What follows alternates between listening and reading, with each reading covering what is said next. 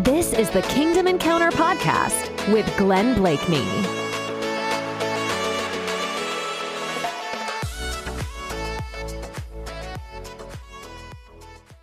Mark chapter 6. I'm going to start reading at verse number 45. This is a story about Jesus walking on the sea and uh, how he calmed the storm. It's um, something I'm sure that if you've been a Christian more than uh, a month or two, you're familiar with this story. Uh, it's start at verse 45. Immediately, he made, notice that, he made his disciples get into the boat and go before him to the other side, to Bethsaida, while he sent the multitude away. And when he had sent them away, he departed to the mountain to pray. Now, when evening came, the boat was in the middle of the sea, and he was alone on the land. Then he saw them straining at rowing, for the wind was against them. Now, about the fourth watch of the night, he came to them walking on the sea, and would have passed them by. And when they saw him walking on the sea, they supposed it was a ghost and cried out. For they all saw him and were troubled. But immediately he talked with them, and he said to them, Be of good cheer, it is I, do not be afraid. Then he went up into the boat to them, and the wind ceased, and they were greatly amazed in themselves beyond measure and marveled. For they had not understood about the loaves because their heart was hardened. Father, thank you for your word. Holy Spirit, we just thank you that in the name of Jesus we have revelation, understanding of the things that you want to say to us today. And so we welcome you, Holy Spirit, to take charge, to take control, that the words that are spoken would come from the heart of the Father and would speak into every situation for the glory of your name. In Jesus' name, amen. Amen. Amen. I'm actually going to be starting a new series on faith. And um, faith is something, obviously, that is very, very important. You know why? Because the Bible says in Hebrews 11 6, without faith, it's impossible to please God. It says in the book of James, chapter 1, that if we don't have faith, we should not expect that we can receive anything from the Lord. Shouldn't expect, listen to that, guys, that if you don't have faith, if I don't have faith, don't expect to receive anything from God. That's what James said. James was very, very clear. It's so important to have faith. So we know that I'm sure most of us, all of us, aspire to have great faith. You know, we want to walk in this, this level of faith and, and confidence in God that we know no limitation, that we're not afraid of anything, that we can confront our fears and we can, we can see every mountain moved and cast into the sea, no matter how lofty and obstructive it may be, because we have faith in God. We have faith in His Word. We have faith in His promises.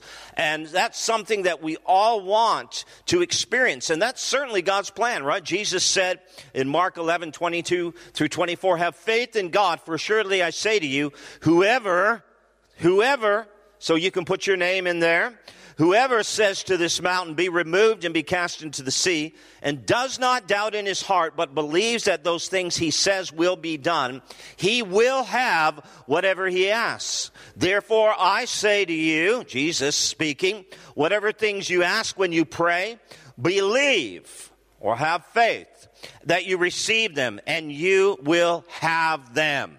Wow, what an amazing promise that God has given to us that anything is possible if we believe, if we have faith. That's what it says in Matthew 17, verse 21. That if we have faith, nothing will be impossible for us, that all things will be achievable in the name of Jesus Christ.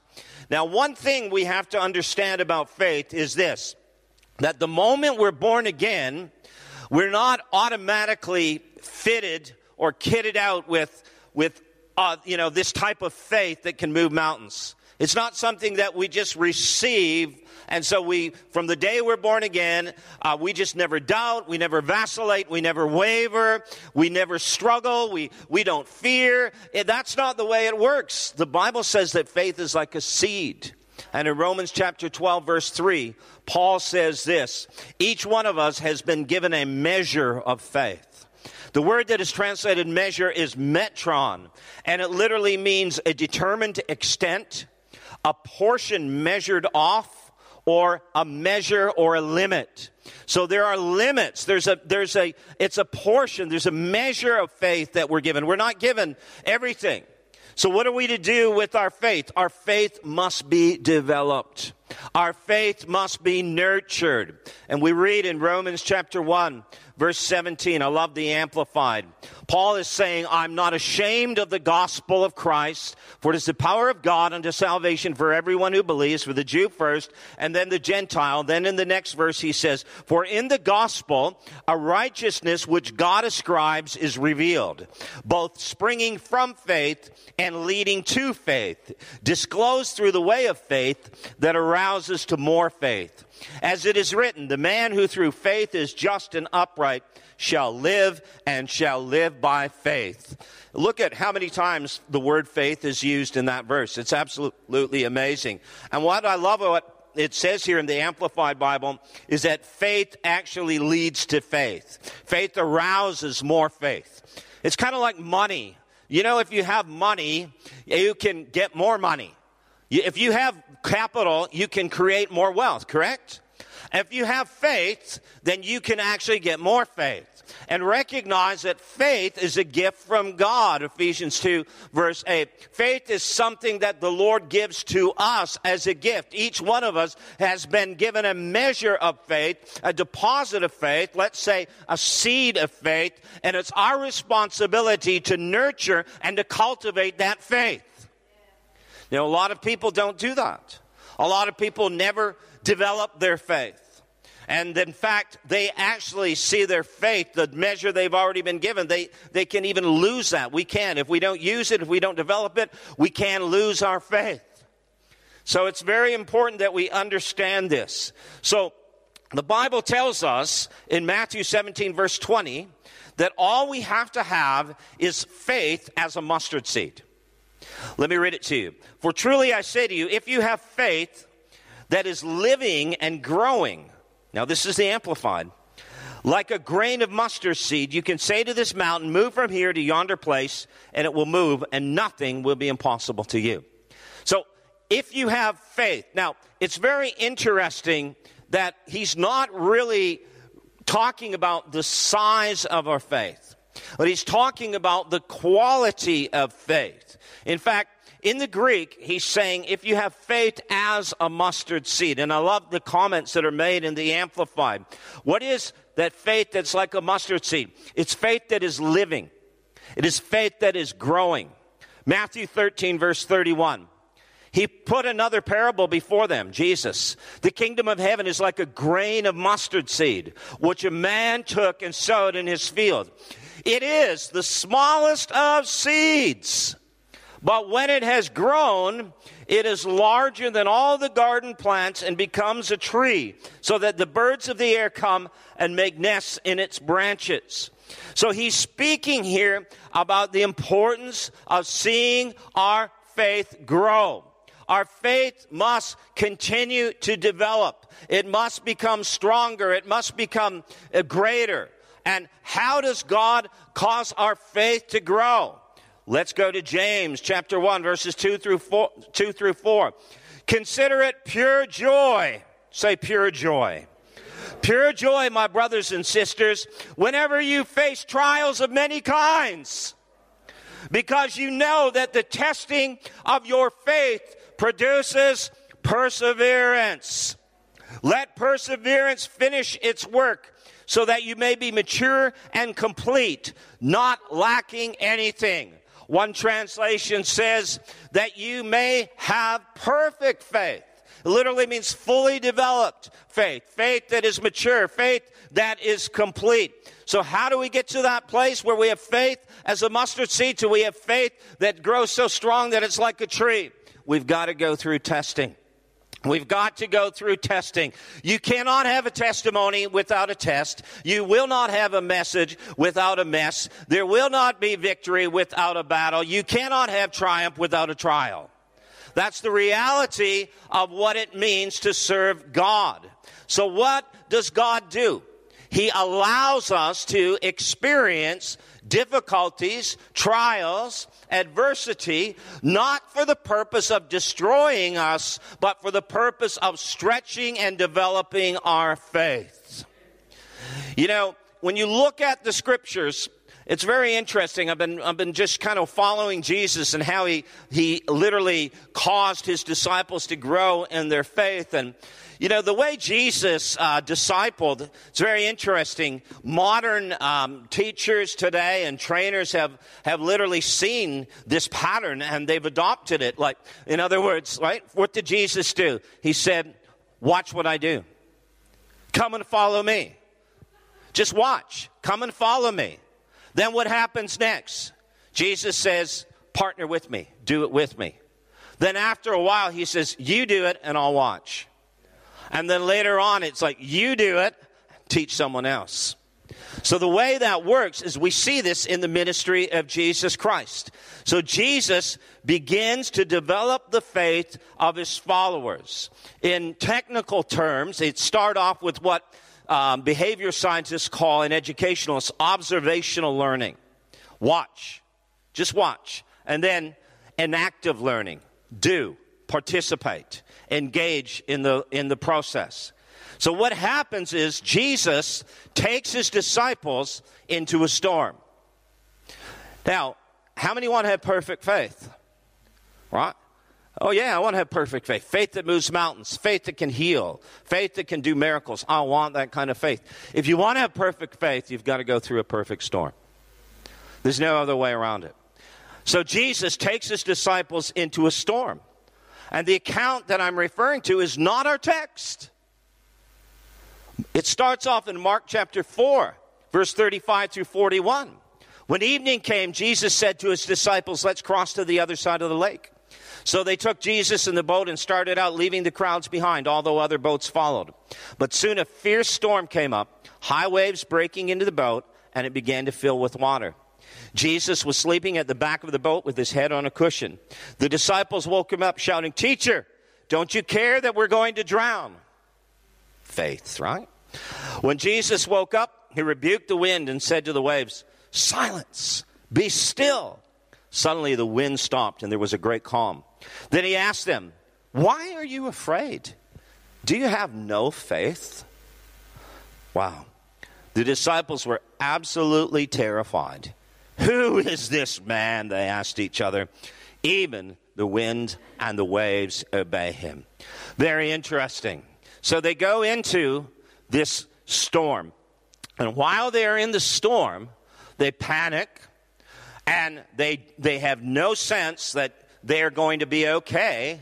And so when Jesus stands up and he says, Peace, be still, and he calms the storm, he looks at them and he rebukes them and he says, like, don't you have any faith? Why are you anxious? Wow. In other words, do you recognize that this was a test? This was a test. And unfortunately, the disciples did not pass the test. And before you can be promoted, you've got to pass the test. You can do the test, and then what ends up happening is if you fail the test, then you will have to do it again. Right? In the natural, you're going to have to do it again. But I want to I don't want to have to write the test. I just want to be promoted. Well, good luck. That's not going to happen. And the same is true in the economy of the kingdom of God. If you want to be promoted, you have to pass the test. If you keep failing the test, you're going to have to do it again and again until eventually you pass the test.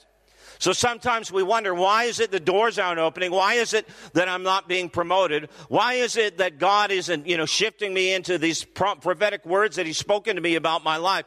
It's because we've not embraced the testing and cooperated with what He's doing and allow it to change us and to learn the lessons that are critical in order to be advanced. So what happens is the disciples fail the test. But guess what? Jesus says, That's all right, you can write it again. So here we are in Mark chapter 6. Notice in verse 45, immediately after this, after what? Immediately after that Jesus had sent the apostles out, they'd healed the sick, they cast out demons, they preached the gospel of the kingdom, they came back, they told Jesus everything that they had done, and then here they are with people and thousands and thousands of people. And Jesus says, Wow, you know what? I, I recognize you're right. Your assessment is correct, Andrew. There are so many people here that have need of food.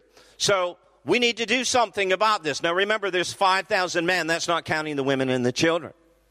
So the apostles, the disciples respond and say, Well, that's great, Jesus, but we would have to get a job and work for months in order to save up enough money to be able to buy food for this lot.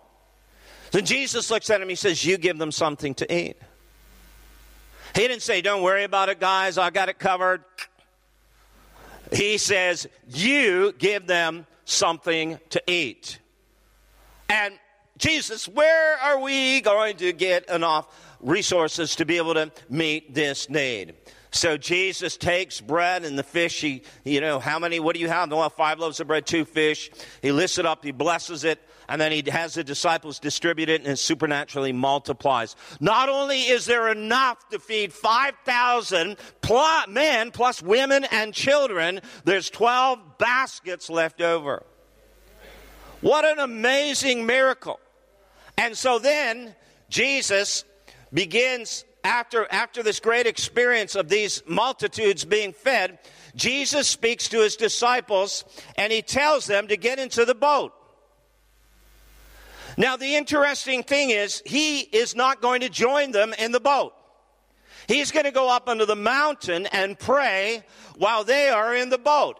Unlike the last time where he was with them in the boat, this time Jesus is, the one translation says, insisting they get in the boat.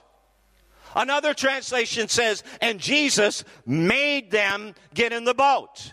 It's a very strong word in the Greek. It means he was forcing them, he was compelling them, he was constraining them, get in the boat.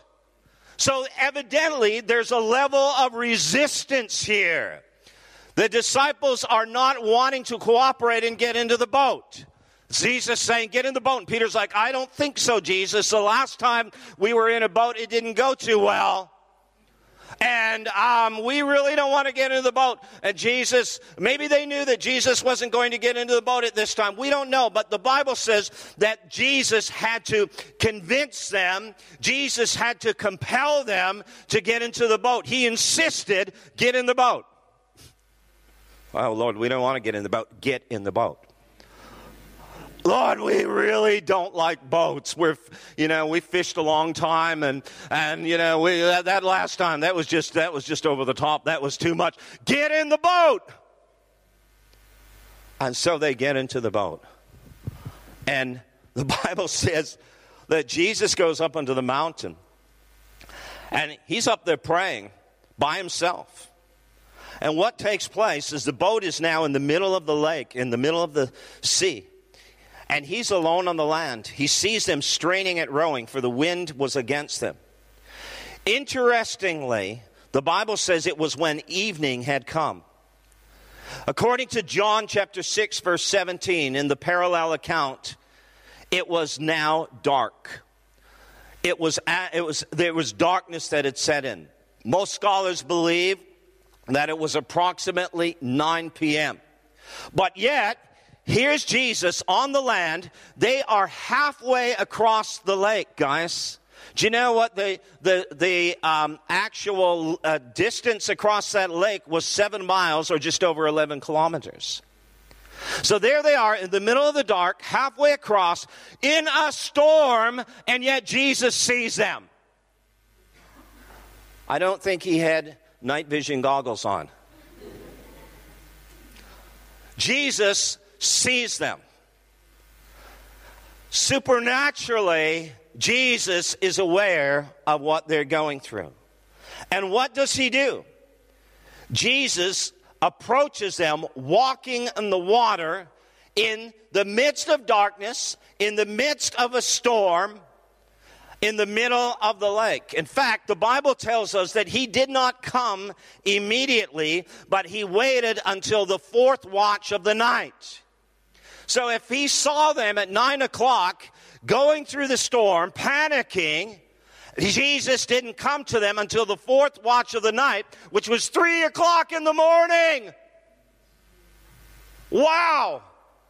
Jesus, where are you?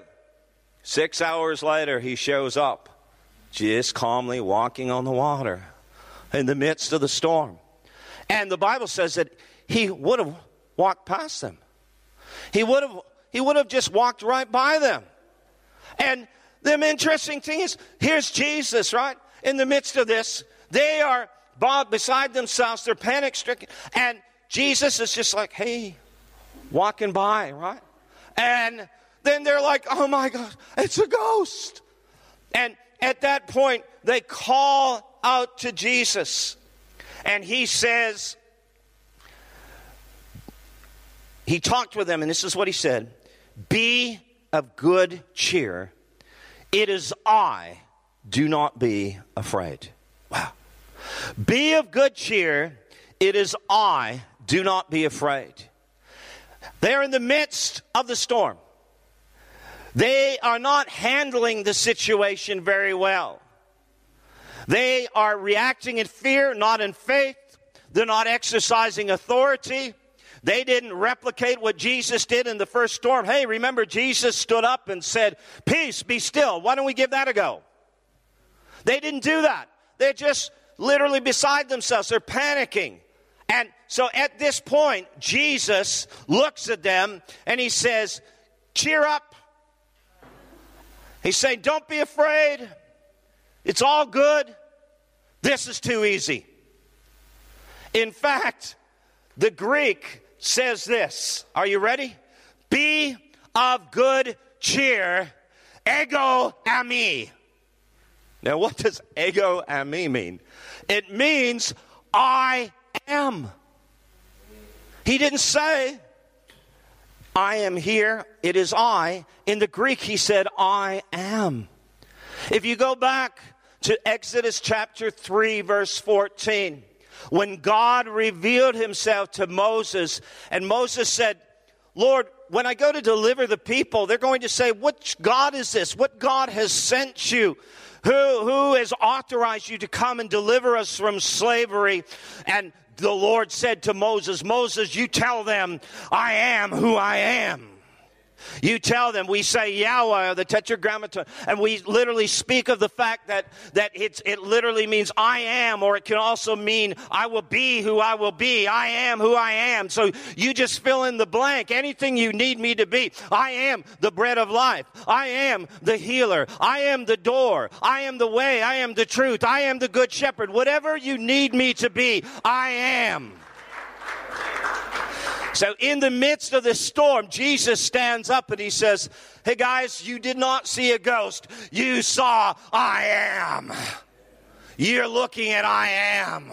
You're looking at God in the flesh. You're looking at the one who was sent from the Father, the one who has absolute power, absolute authority, the one who is Lord over the storms, the one that can do anything. Here I am. I'm right with you. So don't be afraid. And I want to just say to us today no matter what you're going through in life, if you've been going through some storms, and what is a storm? A storm is when you're sailing in a particular destination and something uh, uh, happens that is unpredictable, something that you did not anticipate. It just occurs. It maybe blindsides you. It just happens. And it's nothing that you did to, to literally precipitate it, but it was something that just came against you. I'm not talking about, you know, when we go through trials and tribulations because we decided to disobey God. We're living in rebellion to God. We're not obeying His word. We're doing things contrary to the truth of the gospel. That's not what I'm talking about. That is reaping what you're sowing. But what we're dealing with here is circumstances and trials that you did nothing to ferment. You did nothing to bring that upon yourself. But in the midst of that, you recognize that the God of the storm is with you you. I am is with you, and He will never leave you and He will never forsake you. And you may not have faith and you might have lost your way, but God is saying, I'm still there and I'm with you. there comes a point where we have to grow in our faith. You see, after everything was said and done, and Jesus gets into the boat, and the Bible says, as soon as he steps into the boat, guess what happens? This time, he didn't even say, Peace be still. The Bible says he steps into the boat and the wind ceases. Wow. Just steps into the boat. Isn't that amazing? Come on now. Sometimes all we need is the presence of God. All we need is the presence of Jesus. Just to step into our boat. That's all we need, and everything is calmed. There are times when we're like, I don't know what to do. I don't know what's going to happen. And then we just begin to worship and we just begin to, and the presence of Jesus shows up. He steps into the boat and calms everything. Oh, so good. So, what ends up happening though is Jesus is not elated with their response. Verse 52. Let's look at verses. Let's look at the verses here again. Jesus actually rebukes them. He says, they were greatly amazed in themselves beyond measure and marveled. Verse 51. For they had not understood about the loaves because their heart was hardened. They had not understood about the loaves.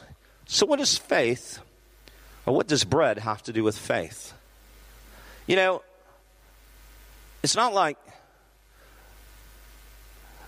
Jesus was saying, you know, you forgot to pack a lunch. You Remember that one time where he says, Beware of the yeast or the leaven of the Pharisees on the Sadducees? And they were talking among themselves and they're saying, Well, is it because we, we forgot to pack a lunch? And, and Jesus was not talking about these things. He said, No, no, I'm talking about spiritual things here.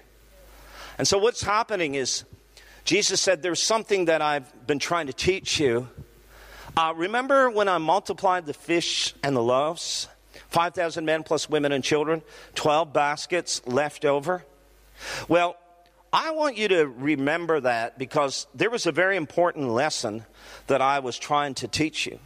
See, the disciples had witnessed the hand of the Lord intervening in their lives on many occasions, manifesting divine power and provision. Yet here they are now, panic stricken, crying out to the Lord Jesus walks up in the water, steps into the boat, calms everything. And then he rebukes them. And he says, Listen to this. Think about this. They're greatly amazed, they're marveling, and Jesus is not impressed. Why? Because it was reflective not of a heart of faith, but of a heart of unbelief. When God does miracles, we want to say, Praise you, Jesus, for doing miracles. But we don't want to be living from a perspective of, oh my, I can't believe God actually kept his word. God actually fulfilled his promises. The Lord did what he said he would do. Wow. Like, if someone says to me, wow, you actually did what you said you would do, I would get insulted. You're questioning my character and my integrity. Of course, I'm going to do what I said I would do. That's the right thing. And God looks at it in the same way. Of course, I'm going to do these things. Why are you blown away? Why are you flabbergasted? Why are you gobsmacked? That's a good Australian word. By what is happened here. I am, this is normal. This, the, the supernatural is natural to me. I'm faithful. I'll answer you. I'll do what I said I would do. But you got to believe. You got to believe. Jesus chides them for their lack of trust, and he points to the occasions when he had multiplied the loaves to feed the multitudes. They considered not the miracle of the loaves. In other words, they did not remember or call to mind the power which Jesus had shown in feeding the 5,000 by that miracle. And that having done that then, he had power to save them from the storm now. In other words, guys, he was saying that each encounter with the power of God, with the miraculous power and provision of the Lord, is meant to produce in us an attitude of faith and trust that God will be with us and deliver us during the next test of our faith. Now, listen, I did not say if we are tested in our faith, I said during the next test. Because there will always be a test because we're always needing to be promoted. So if we want to experience all that God has for us, our faith has to become vibrant and alive. It has to become like that mustard seed that is cultivated, that is watered. And as it continues to grow and to expand, then what takes place? It becomes bigger and it becomes stronger and it eventually even bears fruit. So when you, you're going through something, as some of you may, may be the most difficult testing of your life, or perhaps you've been through something in the past. It doesn't matter what you're going through. Understand and recognize that if it's not something you brought upon yourself, it's not something that you can fix. If it's out of your hands, out of your control, that the Father is saying, through this storm, I'm going to reveal my power. Through this storm, I'm going to show you what you can stand up in the authority that I've given you, and you can exercise dominion over this storm. So he sometimes puts us in the boat. He makes us get in the boat. He forces us to get in the boat. He says, Get in the boat. And we don't like to get in the boat. And he's saying, Get in the boat because I've got a purpose and a plan, and you're going into the storm. Well, he doesn't always tell us. They didn't know a storm was coming. All they knew is they had to get into the boat. Frankly, if God told us everything that was going to happen in our lives, we'd never sign up to be his follower. But the reality is that we come to that point where we recognize that I don't matter. I don't know what's going to happen. I don't know what the, what the future holds, but I know who holds the future. And, and I recognize that God is with me and God will never leave me. And if I will trust in Him and if I will allow my faith to grow and I will learn from the testing process that will enable me to grow and to become stronger, that He'll be able to promote me. And so that in my next testing, I'll be able to overcome. The next time, I'll be even stronger. And the next occasion, I'll be more confident and I'll be able to move ahead and I'll be able to cut off a giant's head because the same God that was with me, that delivered me from the lion and the bear, and the, he said, It will deliver me from the hand of this uncircumcised Philistine. How many know who I'm talking about here right now? I'm talking about David he said, You know, yeah, when I was a young lad, and here I am, there's a bear. And he said, you know, The anointing of God came upon me, the power of God. I trusted God, tore that bear apart with my hands. Then that lion, same thing. And he said, uh, Who is this giant? Everyone's afraid of this giant. Everyone's terrified by Goliath. He said, But he said, He's no different. He said, God's been preparing me, God's been working in me, God's been developing my faith, and He's brought me to such a time as this. It's because now this giant, he said, I'm, He's going down. There's not any problem here. It's not any, it's not difficult. The Lord is with me. The same God that is I am is that was with me in the past is with me now, and I'm going to be able to overcome and destroy this giant. The Lord who delivered me from the paw of the lion and from the paw of the bear, he will deliver me from the hand of this Philistine. You know, I was looking at the story of the Red Sea crossing this week. And as I began to reflect on that whole story, you know, how God brought them out of Egypt, He didn't take them out overnight. It was a long process. Ten plagues, great resistance from the enemy. God could have wiped Pharaoh out in a nanosecond if he wanted to. God could have just set them free like that, but why did God allow Pharaoh's heart to become hardened? Because he was testing and developing the faith of his people as well. There was a purpose. And eventually, the people came to the point where they saw God's hand of victory. They saw God answer. And then by the 10th plague, when they were released and they began to leave Egypt, the Lord speaks to Moses in the beginning of the 14th chapter of Exodus, and he tells Moses to take the children of Israel to a specific place and to stay there. And what he was doing is he was setting up Pharaoh. In the natural, it was the dumbest thing to do. In the natural, it was the worst military strategy ever. God says, Bring the children of Israel here, park them here, stay here. Pharaoh is going to see you guys where you are, and he's going to say, Oh, they're vulnerable. They're exposed. They must have, you know, become afraid, and, and now is the optimal time to attack them. If we attack them now, we'll surely destroy them. But God says Pharaoh has no idea that he's walking into my trap. Hallelujah. Pharaoh is walking into my trap. This is a setup.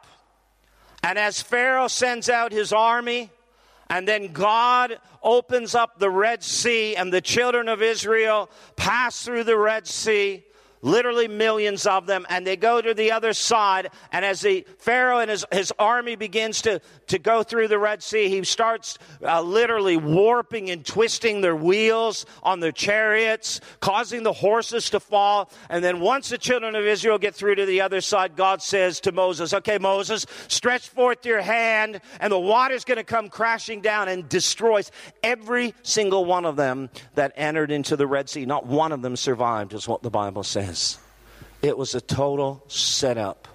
God knew exactly what he was doing.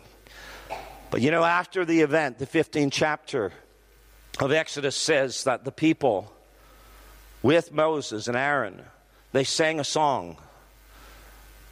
Exodus 15, looking at the first five verses I will sing to the Lord. He's triumphed gloriously. The horse and its rider he has thrown into the sea. The Lord is my strength and song. He has become my salvation. He is my God. I will praise him. My Father's God. I will exalt him. The Lord is a man of war. Come on now. The Lord is his name. Pharaoh's chariots and his army is cast into the sea. His chosen captains also are drowned in the Red Sea. The depths have covered them. They sank to the bottom like a stone. This is a song that they sang. And again, it's amazing. Wow, thank God. Praise God. He delivered me, He answered me. But remember, before they passed through the Red Sea, they were in doubt and unbelief and fear. They said to Moses, Moses, did you take us out of Egypt so that we could be buried here in the wilderness? Was there not enough graves in Egypt? Is that why you brought us out here, Moses? Moses was like, Oh Lord, give me a break. I mean, you want a job? Somebody want a job? Somebody want to take, you know? I mean, think about that.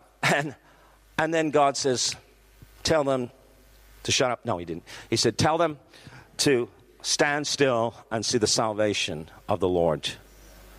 That God, in spite of the grumbling, the murmuring, how many love to be around negative, complaining people? Woohoo, right? I just book all my appointments, all my coffee appointments. Yeah, come on. I want to get together with you because you're so negative. Oh, you just build me up, right? I mean, no, seriously, who, who likes to be around people like that? Nobody. But sometimes that's who we are. And that's the way we act and think. We don't have faith. We don't trust God. We don't speak faith in the circumstance and the situation that we're going through. I don't know why God's let me go through this. Well, I told you why today. First of all, if it was not because of a foolish choice you made, a decision to go against the Word of God, then it's because you're being tested so that your faith will develop and become stronger. If it is the consequence of a wrong choice that you've made, guess what? There's mercy. Come to Jesus, repent, confess it. Tell him how stupid you were. Right? Ask him to deliver you from the spirit of stupidity. Seriously, repent. But he'll forgive you, he'll set you free, and he'll help you. But the reality is, you're going through a testing. What is God saying? God is saying, I want to, you to worship me on the right side. They worship God on the, on the right side. No, they worship God on the wrong side. They had the right song, but they had it on the wrong side. It's so easy to worship God after He's delivered us. But the Bible says, by faith, what do we do? By faith. Faith sees those things that are not as if it was. Faith sees what is invisible. Faith sees what's happening. And faith says, it doesn't matter what I'm going through. It doesn't matter what's happening right now. It doesn't matter what my circumstance looks like. God's got a plan. Can you Trust Him. That no matter what is happening here, it's out of your control. It's out of your control. God's still got a plan. God still has a plan. But through it, you've got to learn to trust Him. You've got to learn to trust Him.